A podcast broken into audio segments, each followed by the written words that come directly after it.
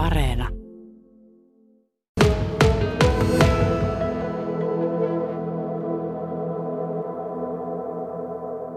Jännittää. Kyllä nämä on aina sellainen, tämä on mitenkään tämän sanoisi jotenkin diplomaattisesti, että nämä viimeiset viikot on sellainen harrastusten vaihtoviikko, että on niin kuin täynnä pyhää raivoa välissä, että kuinka tällaiseen humputukseen lähtöä mukaan, mutta se on nyt luottokova, että ensi iltahan mennessä leposyke on alle 200.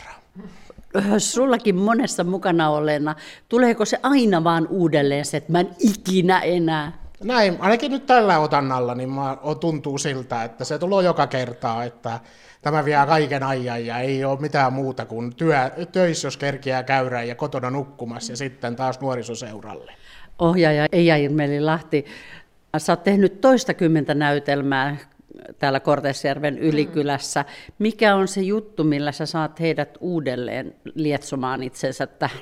En mä varmaan saa, kun kyllä he tulee ihan vapaaehtoisesti, suurimmaksi osaksi ainakin. Että, no ehkä se semmoinen yhteys, mikä on vuosien mittaan tullut, niin ehkä se auttaa siinä, että he tulevat, mutta, mutta kyllä se noista ihmisistä lähtee.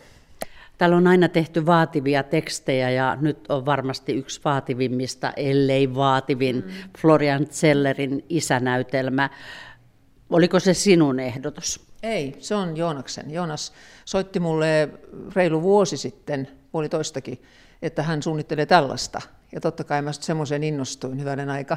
Ja sanoin, että jos te saatte oikeudet siihen, niin tottahan mä tuun, vaikka nykyään asunkin Etelä-Suomessa. On sitä harrastajateattereissakin tehty, mutta enemmän se on kyllä ammattiporukkojen hyppysissä ollut. Eija Irmeli Lahti, sano nyt rehellisesti, mitä ajattelit ensimmäisenä, että pystyvätkö he tähän? Joo, en mä epäily siis, että pystyvät kyllä, mutta tiesin, että haaste on kova. Ja no, tämä on sellainen näytelmä, että haaste on myöskin yleisölle. Että kun tämä ei ole sellainen kronologinen varsinainen normaali näytelmä, että A alusta B loppuun, vaan että tässä tulee näitä takaumia ja erilaisia tasoja, kun, niin kuin nyt muistisairaus äh, tekee ihmisen päässä äh, tuhojaan, niin sieltä muistuu asioita, sieltä sekoittuu asioita ja siellä kuvitellaan asioita.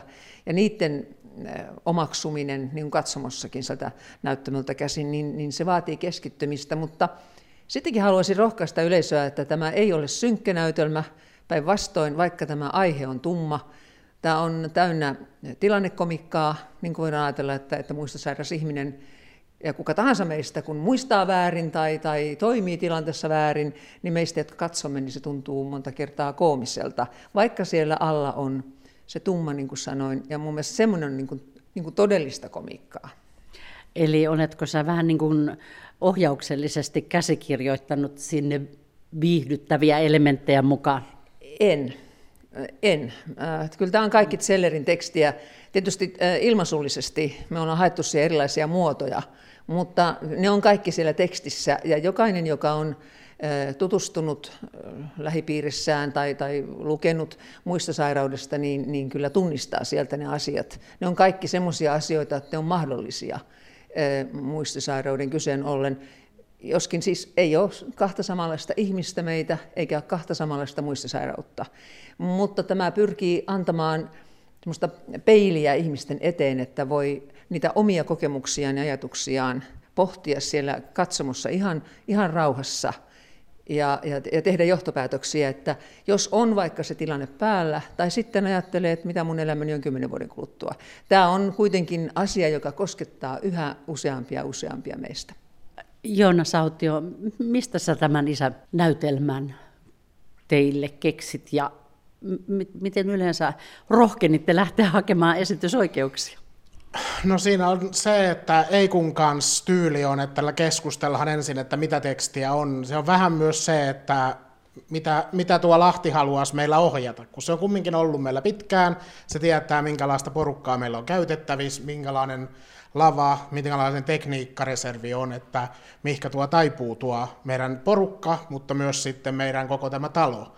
Ja tämä oli jotenkin niin kuin heittona, ja tässähän on niin kuin, tämä on niin kuin, kun on nuorisoseurassa ja saa harrastaa, niin tämähän on myös oman pään selvittämistä osaltaan. Että silloin kun tämä teksti valittiin, niin minun oma mummoni oli vielä kotona niin kuin porskutti, muistisairaus hänellä toki oli, ja nyt kun lähestytään ensi iltaa, niin on se tilanne, että mummo on ollut jo puoli vuotta kuolleena. Että tässä niin kuin prosessin aikana tapahtui sella, sellainen, että omassa lähipiirissä muistisairaus vei. Ja mä oon itse vaan sanonut, kun tuossa ollaan tuota tehty, ja eihän nyt tuottaja saa puuttua taiteelliseen työhön millään muotoa, mutta mä oon juntannut sinne tuolla sen nokkamukin, joka on siinä isän yöpöydällä viimeisessä kohtauksessa. Mm. Koska siinä oli niin kuin oman mummoni kanssa, olin hänen vieressään hänen toiseksi viimeisen yön, ja muistan, että kun siinä oli hyvin enää vähän mummosta jäljellä siinä kohdassa, niin se, että kun sellaisesta voimakastahtoisesta pohjalaasemännästä, niin oli jäljellä enää pieni nokkamuki, johon oli vähän vettä pohjalla, niin se olkoon nyt sitten myös tällaista omaa surun käsittelyä tämä. Ja tämä on hie- siinä mielessä hieno harrastus, että saa sitten villattua la- tuon Eikun lähtemähän Turusta tänne tällaista terapeointia tekemähän ja sitten, että nuo näyttelijät ja koko muu työryhmä on sitten mukana. Että tämä on ollut hieno, niin kuin, tämä on oikeasti niin, että tarina on hieno ja se on nyt, kun tuossa harjoituskaudella sen on monta kertaa katsonut, niin siinä on aina sellaisia, niin kuin ne on tosi pieniä juttuja, mitä siinä sitten huomaa, että niin, tosiaan kyllä tuollainen, tuollainenkin kohta on nähty.